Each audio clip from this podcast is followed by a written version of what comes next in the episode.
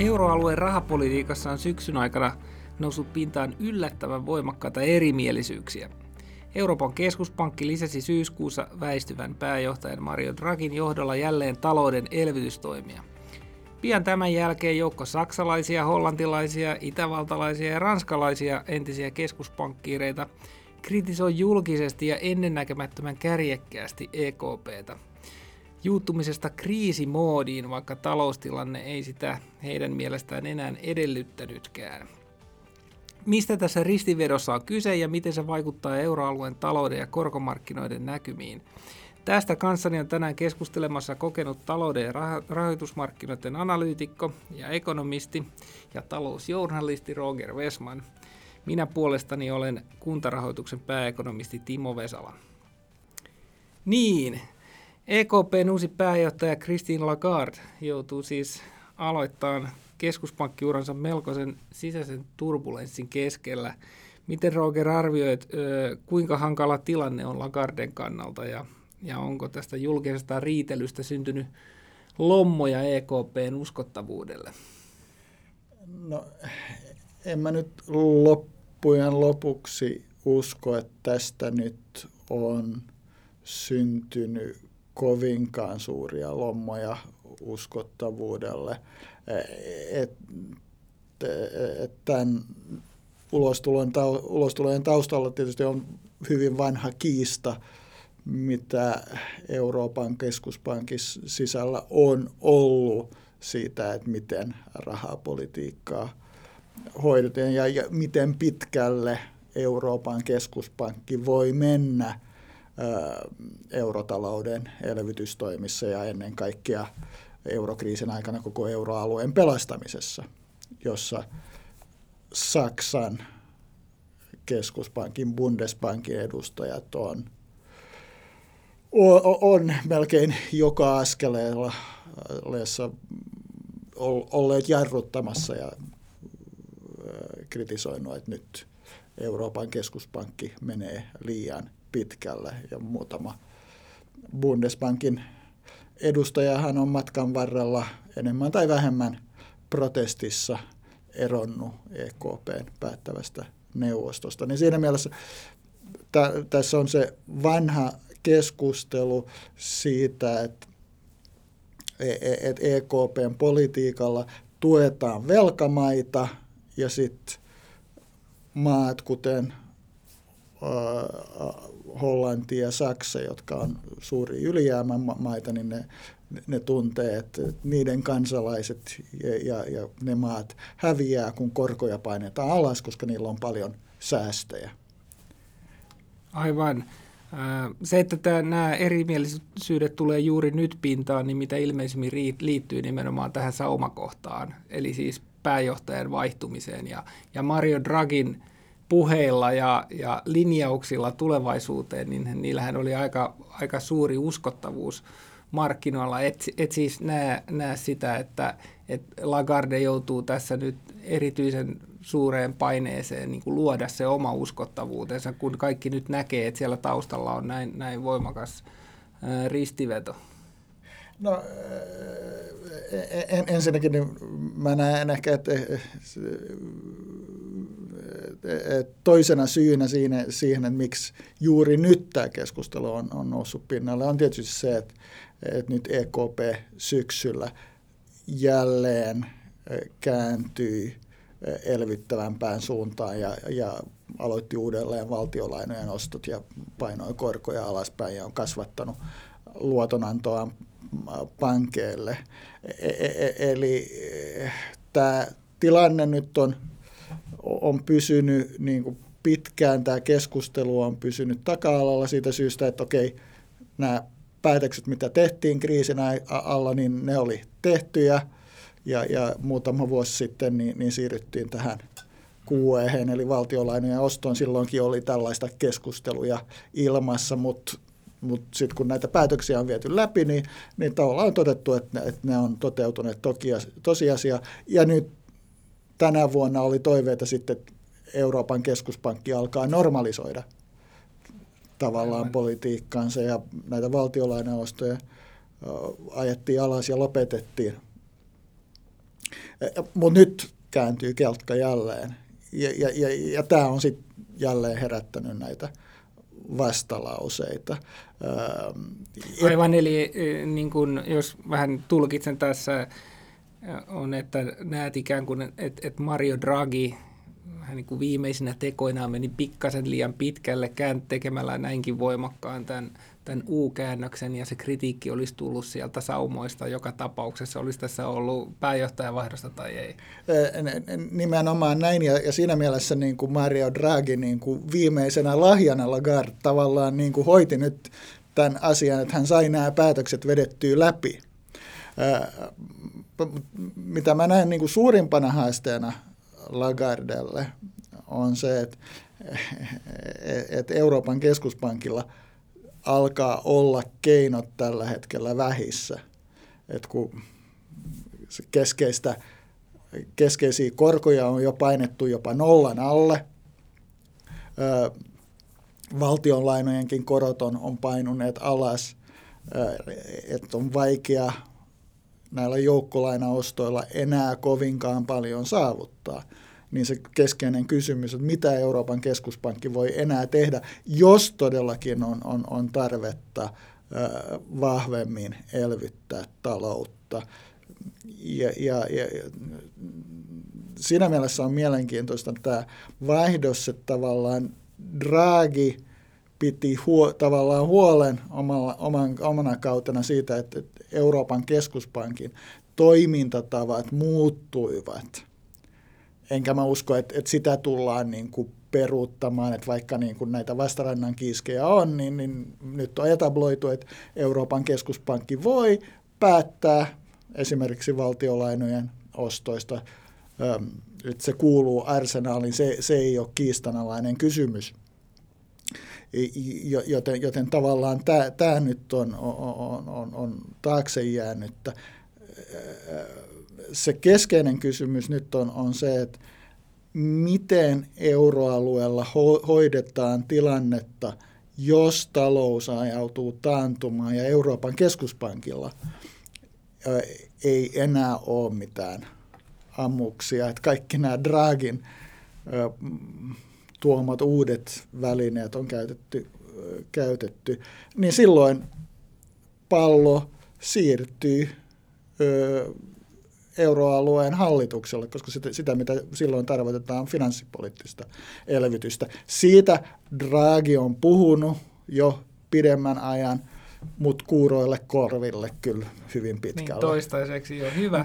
Palataan tähän tota, no, niin hiukan myöhemmin sitten vielä lisää. Tämä on erittäin niin kuin, tärkeä teema. Mutta jos otetaan ä, askel ikään kuin taaksepäin ja ennen kuin mennään tähän Euroopan keskuspankin ä, politiikan kritiikkiin, mitä nyt on kuultu, niin kuin ennen kuin mennään siihen tarkemmin, niin palataan hetkeksi EKPn tähän keskeiseen politiikkatavoitteeseen, eli, eli hintavakauden ylläpitämiseen.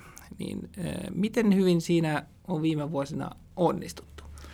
No nyt kymmenen vuotta ollaan jääty melkein koko ajan hinta inflaatiotavoitteesta, että inflaatio on jäänyt hiukan tavoitetta alemmaksi.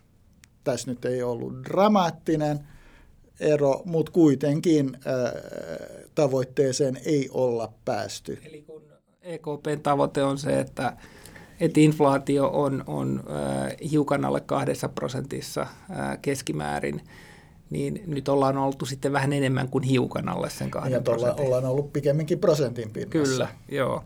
No, no mikä tässä nyt on se äh, suuri ongelma silloin? Äh, eli äh, ilmiselvästi tietysti se, että ollaan liian lähellä deflaatioriskejä, joilla on niin kuin systemaattisesti oltu liian lähellä sitä tilannetta, että hinnat saattaakin itse asiassa laskea, että joudutaan deflaatioon, niin minkä takia deflaatio on niin vaarallista?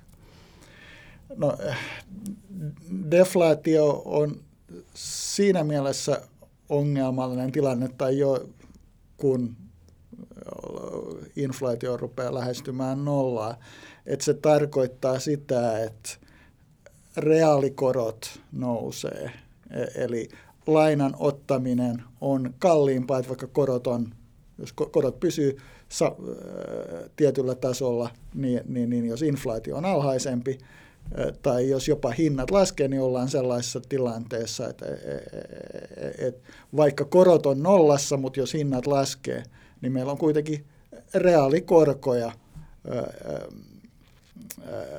Ja tämä rajoittaa nimenomaan sit keskuspankin mahdollisuuksia vakauttaa taloutta tilanteessa. Että jos, jos lähtökohtaisesti ollaan tilanteessa, jossa, jossa inflaatio on lähes nollassa, niin keskuspankki voi, ei voi painaa reaalikorkoja niin vahvasti alaspäin, että se elvyttää taloutta. Että se on se, mitä mä, ainakin minä näen. Aivan.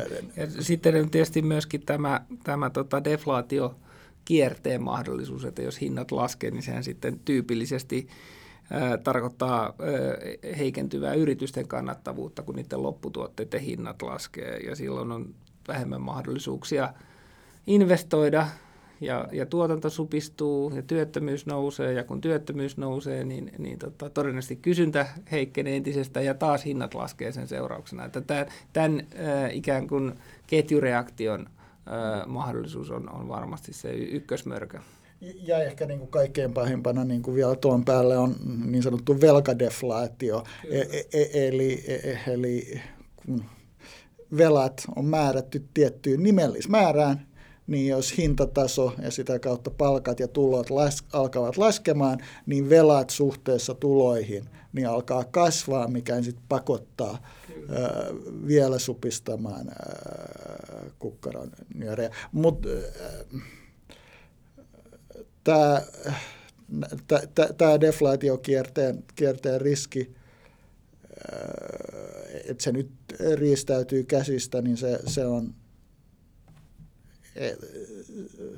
vielä ollut ainakin niin kuin jonkun matkaan päästä. Mutta jo se, että et euro, se, se keskeinen ongelma, mitä ainakin minä näen, ja se keskeinen kustannus siitä, että Euroopan keskuspankki ei ole pystynyt elvyttämään taloutta tavoitteen mukaisesti, on ollut, että, se, että, että koko talouden aktiviteetti on ollut alhaisempi kuin mitä olisi ollut mahdollista. Työttömyys on ollut korkeampi. Ja tällä tavalla on, on hukattu hyvinvointi euroalueella vuosikausia. Joo, no mites tulevaisuus? Katsotaan eteenpäin. Onko inflaatio-odotuksissa mitään toipumista nähty, vaikka nyt taloutta tai rahapolitiikkaa uudestaan elvytetään tai sillä yritetään elvyttää? Niin, se, se, se, se mitä nyt tapahtui, tapahtui syksyllä, oli reaktio siihen, että talousnäkymät tämän vuoden aikana ovat synkentyneet euroalueella ja talouskasvu on hidastunut, työllisyyden paraneminen on pysähtynyt. Selkeästi näiden toimien yhteydessä ainakin markkinoilla, sijoitusmarkkinoilla ainakin odotukset on selkeästi nyt parantuneet. Ja, ja, ja todellakin ollaan nähty, että nyt pelot siitä, että mennään, ollaan menossa kohti uutta taantumaa on pienentyneet. Tästä kyllä Euroopan keskuspankki ei voi kyllä ottaa tästä koko kunniaan, koska tämä kyllä heijastaa sitä, että, että maailmanlaajuisesti ollaan nähty jonkun verran nyt parempi, saatu parempia uutisia viimeisten kuukausien aikana. Joo, siltä mustakin vaikuttaa, että tämä tulee enemmän siitä niin kuin globaalin talouden pohjan löytymisestä, kun et välttämättä tästä EKP viimeisestä elvytyskierroksesta. Että jos me katsotaan tulevaisuuden inflaatio-odotuksia, niin nehän ei ole juurikaan toipunut tai käytännössä eivät yhtään, että ne on, on edelleen hyvin alhaisilla tasoilla. Ja siitä herää pikemminkin kysymys, että onko EKP menettänyt otteen näiden inflaatio-odotusten hallinnasta. Ja, ja tota, jos näin on, niin, niin mikä siihen on syynä tai minkä näet, että on, on, on siinä päällimmäisenä syynä?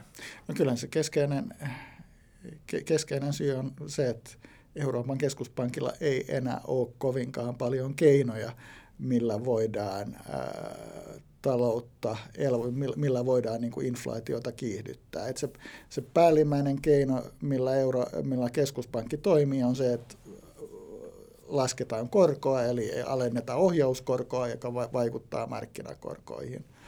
No nyt tällä hetkellä me ollaan se, siinä tilanteessa, että, että e, e, e, euroalueella niin keskeiset lyhyta, lyhytaikaiset markkinakorot, Euribor-korot, mihin suomalaisettenkin asuntolainat on sidottuja, niin niiden, ne on nyt jo alle nollan. Että että ne on poikkeuksellisesti miinuspuolella, jolloin se kysymys herää, että kuinka paljon miinuksella keskuspankki voi, voi niitä painaa.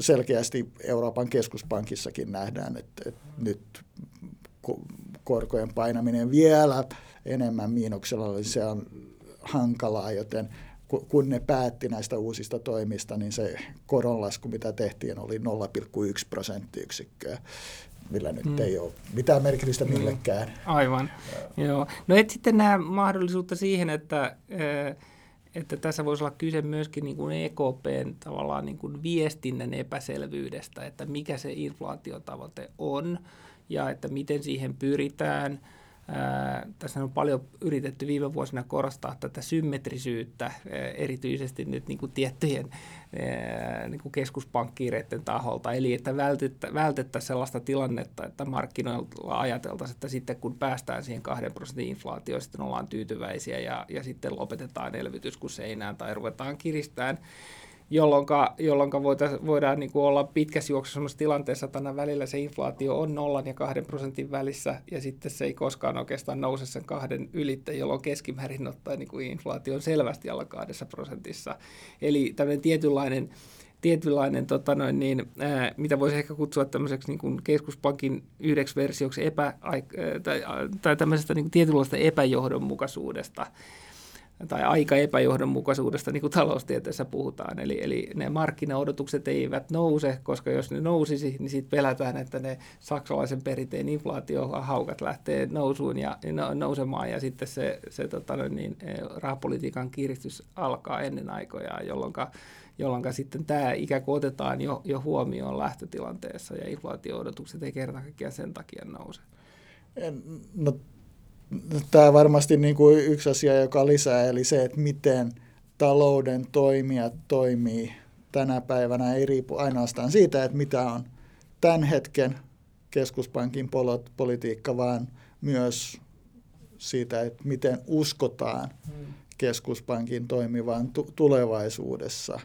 Ja, ja jos Euroopan keskuspankki jollain tavalla pystyisi signaloimaan, että ne tulevaisuudessa, että vaikka niillä ei ole keinoja nyt tänä päivänä elvyttää, niin jos ne signaloivat ne tulevaisuudessa, jolloin niillä on mahdollisuuksia niin kuin päät, vetää löysempää tai tiukempaa linjaa, että ne silloin tulee valitsemaan löysempää linjaa, niin se rupeaa tuottaa, vaikuttamaan tähän päivään. Ainakin teoriassa tällainen mahdollisuus on.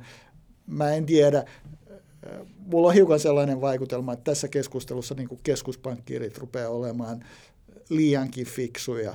E, e, e, eli se, että talou- tavalliset yrittäjät ja kotitaloudet niin kuin, ei ehkä kuitenkaan mieti asioita näin monimutkaisella tavalla. Se on, se on varmasti ihan, ihan mahdollista. Vähän tähän liittyen, niin kyllähän tästä Mario Dragin syyskuun korkokokouksen tässä lehdistötilaisuudessa, miten hän, hän niin kuin perusteli niitä päätöksiä ja, ja teki myöskin tätä etukäteisviestintää, niin hän nyt mun mielestä aika paljon keskitty siihen, siihen nimenomaan, että, että nyt nämä politiikkatoimet on, on niin kuin ehdollisia tälle inflaation kehittymiselle ja kaikki tämmöiset päivämäärät oli poistettu, eli, eli mitään ei niin kuin sanottu, että näin ja näin kauan nämä toimet on voimassa, vaan ne ehdollistettiin siihen, että, että EKP on, on vakuuttunut, että, että lähestytään sitä inflaatiotavoitetta. Tokihan se jäi siinä oli kovin vähän niin kuin konkretiaa vielä, että mitä se tarkoittaa, että, että ollaan menossa riittävän suurella varmuudella. Mutta se oli mun mielestä selvästi kuitenkin niin, niin, niin tähän suuntaan menemistä, että yritetään vakuuttaa yleisö, että kyllä me tarvittaessa sitten jatketaan tätä elvytystä, vaikka jotkut talouden viisarit olisikin jo kääntynyt, mutta haluamme varmistua, että se inflaatio voimistuu. Niin se, tämä viestintä on tietysti hiukan niin kuin kaksipiippunen tai, tai viestintä on ylipäätänsä niin kuin ongelmallista, että, että yksi asia, mitä tarkoittaa ja toinen asia, mitä kuulija kuulee. Se perustelu toisaalta silleen, että miksi annetaan niin kuin aikajänneitä, luvataan, että niin kuin, niin kuin aikaisemmin se viestintä oli kuen kohdalla, että silloin kun sitä aloitettiin näitä valtionlainojen osto, ostoja, oli, että näitä jatketaan niin kauan kuin tar- tarvitaan niin kuin inflaatiotavoitteen saavuttamiseksi, mutta ainakin johonkin tiettyyn päivämäärään, joka tavallaan on niin kuin tuplavakuutus. Että kyllähän se tavallaan on vakuuttavampi kuin se, että sanotaan vain, että jatketaan niin kauan kuin on tarvetta. Se, koska sitten tuossa edellisessä mielessä oli sitten, että jompi kumpi. Toki, toki sit, jos annetaan aikaraja, niin sitten tulkitaan, että todennäköisesti se on siihen päivään asti. Jo, jo, jo, tämä on totta, että määrällisen elvytyksen osalta voi tulkita, että se vanhanmallinen etukäteisviestintä oli jopa vahvempi, jos sanottiin, että ainakin tähän saakka. Mm. Mutta nythän oli tosiaan näiden korkopolitiikan osalta oli, oli muodostunut sellainen tapa, että, että luodaan näkymä, että et, et, niin kuin tiettyyn, tiettyyn ajanhetkeen saakka vähintään, ja nythän se se vaikutelma, joka syntyi syyskuussa, että, että tota, jollakin tavalla se on nyt, nyt, nyt niin kuin se aikajänne on, on pitempi kuin se vaan se, tai merkittävästi pitempi kuin se aikaisempi viestintä, vaikka se on kyllä totta, että siitäkin se, se aikaraja oli niin pudotettu. Joo, niin, että se, se viestintä on kyllä, mm. niin kuin, e, e, ky, ky, kyllä vaikeata, ja jos, jos miettii niin kuin karkeasti, miten markkinoilla on, on tulkittu, miten sijoittajat on tulkinneet tätä viestiä, niin korot kuitenkin markkinakorot nousi tämän Euroopan keskuspankin päätöksen jälkeen. Kyllä. E, eli, e, eli itse asiassa oltiin odotettu löysempää linjaa. Ja ennen kaikkea oli, oli spekulaatioita, että olisi ollut enemmän valmiutta painaa talletuskorkoja vielä alemmas kuin mitä tehtiin. Niin, totta. Joo, tämä on ihan oikea havainto, että näin todella on tapahtunut. Ja, ja tota, me ehkä siitä voitaisiin vähän siihen liittyen, niin mennä vielä pikkasen syvemmälle tähän, tähän tota EKP-problematiikkaan ää, ää, siinä mielessä, että okei, nyt voidaan kai sanoa, että toteutuneen inflaation ja inflaatio-odotusten näkökulmasta tämä harjoitettu rahapolitiikka ei ole ollut liian löysää koska se, se, ne inflaatio-odotukset ei ole sieltä mihinkään noussut eikä toteutunut inflaatio ole myöskään kiihtynyt. Mutta tästä huolimatta niin viime aikoina ihan siis akateemisella puolellakin on, on alkanut viriä aika paljon ä, kritiikkiä, ä, näitä negatiivisia korkoja ja sitten pitkään jatkuvaa tätä määrällistä elvytystä kohtaan. Ja, ja tota, ehkä semmoinen tämän vuoden ä, iso keskustelu on ollut tästä niin sanotusta käännekorosta tai reversal interest rate – mikä se nyt on, on niin kuin englanniksi se termi. Ja, ja tota, siitä on ehkä sen termin liepeiltä on, on, on useitakin tutkimuksia tänä vuonna tullut. Ja tällä käännekorolla siis tarkoitetaan korkotasoa, että jonka alapuolelle jos mennään, niin sit sitä rahapolitiikan elvyttävää vaikutusta ei enää tulekaan, vaan voi käydä pikemminkin päinvastoin, että, että korkojen lasku itse asiassa vähentää luotonantoa reaalitalouteen ja heikentää kasvua. Mihin tämä käännekorko teoria perustuu, tämä vaikutus? No, tämä, t- tässä on niin kuin, riippuen tutkijasta niin mm. monta erilaista tai erilaispainotteista teoriaa, joka, jo, joka tähän ää, liittyy.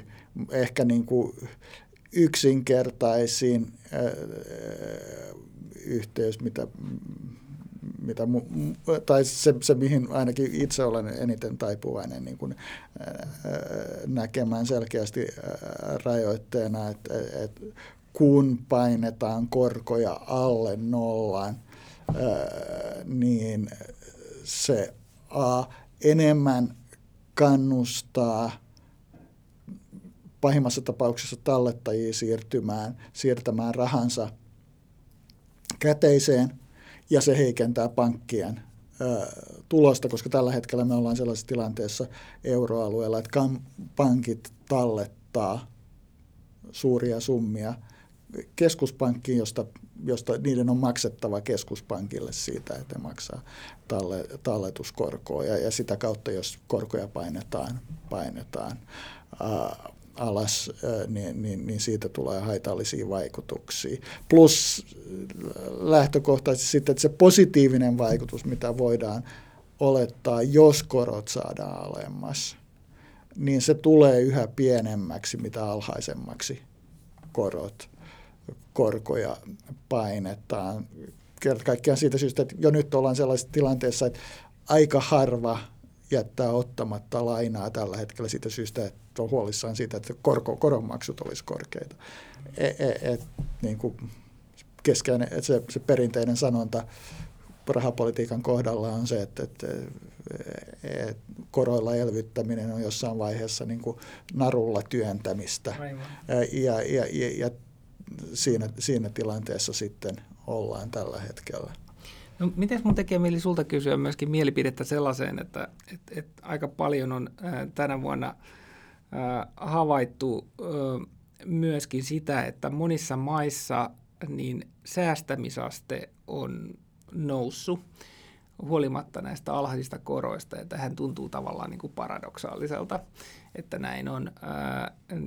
Näetkö sä, että näillä asioilla voi olla joku yhteys, siis tavallaan tällä käännekorkoteorialla ja sitten sillä, sillä että ihmiset niin kuin säästää enemmän, tai, vai, vai onko nämä toisistaan niin kuin riippumattomia, onko tässä muita tekijöitä sun mielestä, jotka on tärkeämpiä tämän säästämisasteen näkökulmasta? Niin se, se, se mahdollinen yhteys, mitä on, on esitetty, on se, että jos äh, jollain äh, henkilöllä tai vaikkapa äh, äh, yrityksellä on joku tavoite saavuttaa tietyn säästömäärän, että esimerkiksi haluaa eläkepäiviä varten niin kuin kerätä tietyn omaisuuden, niin mitä alhaisemmat korot ovat, sitä enemmän täytyy säästää, säästää nyt, jotta korkojen kerran saa, päästään tuota, siihen tavo- säästötavoitteeseen. Eikö yksi esimerkki itse asiassa ole tämä tota, keskustelu niin kuin eläkejärjestelmästä?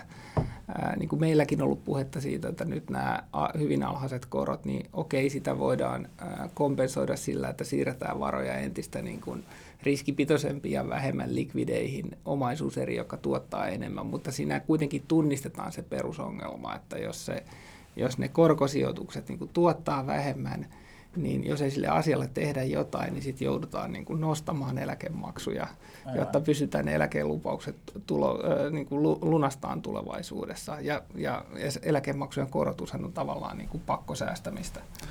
Joo, näin, näin, näin se, se on ja, ja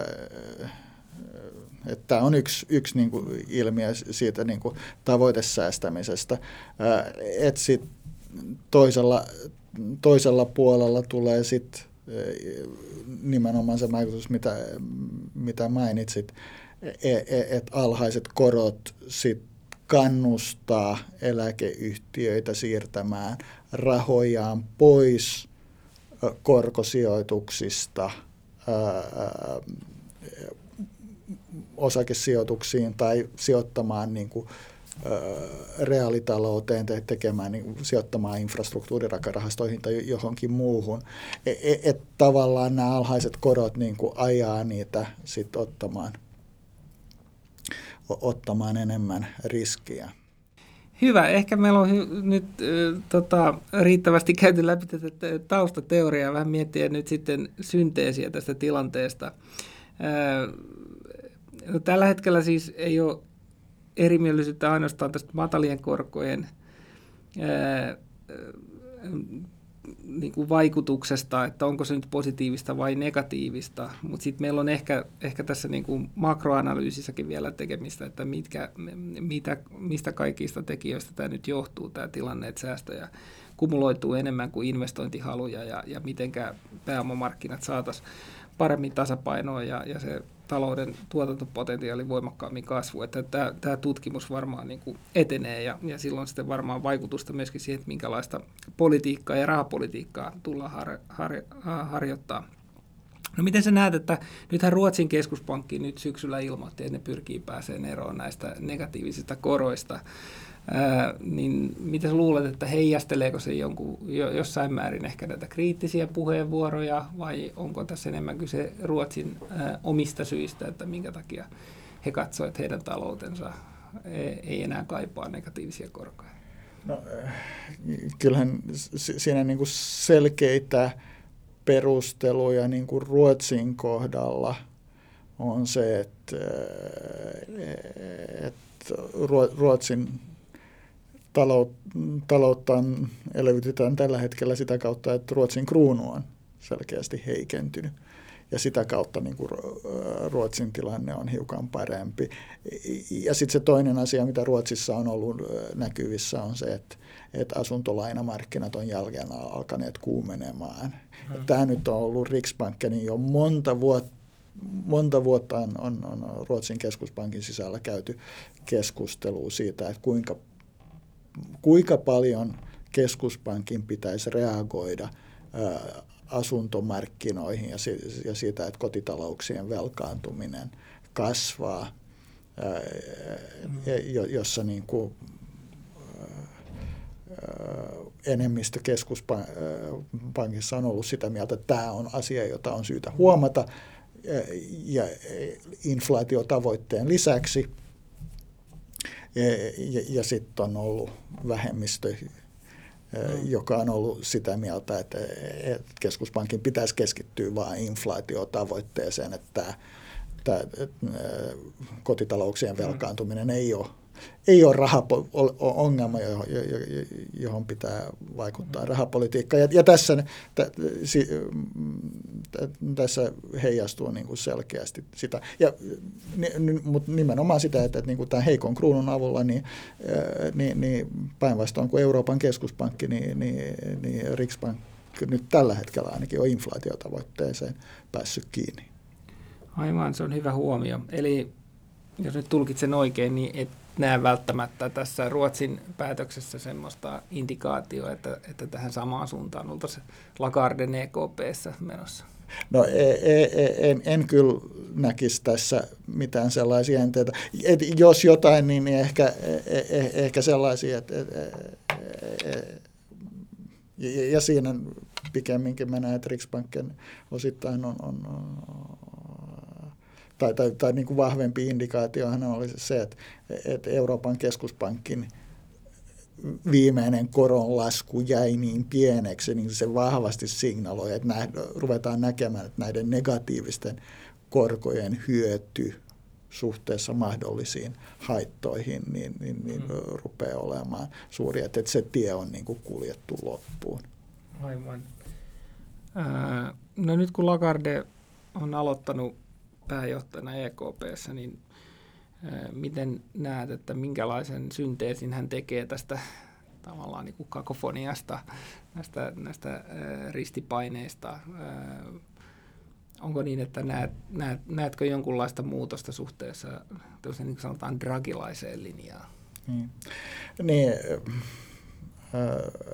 Lagarde on signaloinut, että, että, että Euroopan keskuspankki nyt tekee – pohtii strategiaa, strategiansa äh, ja, ja, ja miettii äh, perusperiaatteita rahapolitiikan hoitamiseen. Ja se on työ, joka on ollut Euroopan keskuspankissa jo käynnissä jonkun aikaa. Mulla on vaikea uskoa, että si, si, sitä kautta kuitenkin päädytään kovinkaan dramaattisiin asioihin, että, että, että yhtäkkiä niin kuin keksittäisiin jotain, jotain uutta. Enkä mä todellakaan usko, että, että niin kuin tämän kritiikistä johtuen niin kuin Euroopan keskuspankki nyt rupeaa jättämään pois työkalupakeista sellaisia mm.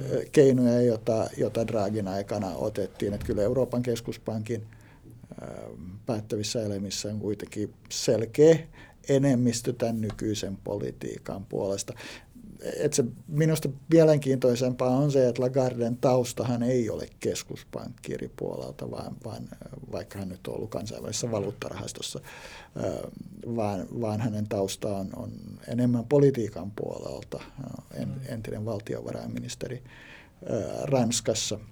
Niin seuraako tästä, että Lagardella on itse asiassa Dragia paremmat mahdollisuudet lobata tätä ideaa, että nyt jos ja kun se seuraava laskusuhdanne tulee, no sehän on ehkä mahdollisesti jo, jo, jopa alkanut, niin siinä seuraavassa laskusuhdanteessa sit se elvytyksen painopiste siirtyy sinne finanssipolitiikan puolelle, tai että valtioiden pitää ottaa siitä enemmän koppia, niin ajatteletko, että Lagarde voi olla itse asiassa aika hyvä valinta? Niin, kyllä mä näen, että hänen edellytykset vaikuttaa euroalueen etenkin Saksan ja Ranskan – hallituksiin niin on paremmat kuin, kuin Draghin, että hän, hän puhuu poliitikkojen kieltä, hänellä on vahvoja, vahvoja kontakteja niin kuin poliittisiin päättäjiin, niin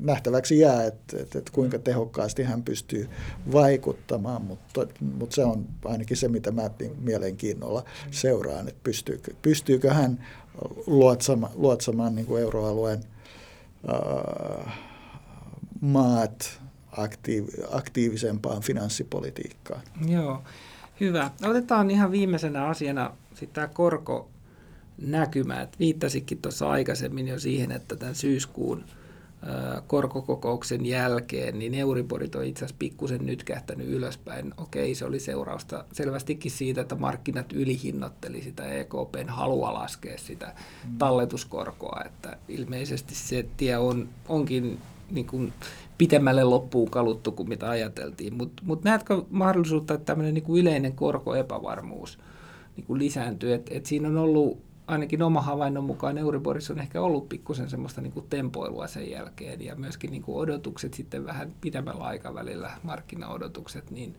niin ne on nyt selvästi liikahtanut tässä niin kuin syksyn aikana. Eh, no selkeästi niin kuin enemmän, enemmän epävarmuutta on tullut ilmassa kuin mitä oli, oli sanotaan vuosi sitten, vuosi sitten ja, ja siitä jonkun aikaa taaksepäin, niin, niin markkinoilla oli sellainen vakaamus, että nyt korot pysyy pitkään alhaisina ja sitten jossain vaiheessa ne alkaa nousemaan ja sitten se epävarmuus liittyy siihen, että mikä on se ajankohta, milloin se käänne mm. tapahtui. Nyt tänä vuonna sitä avattiin ensin se epävarmuus, voisiko ne jopa laskea enemmän.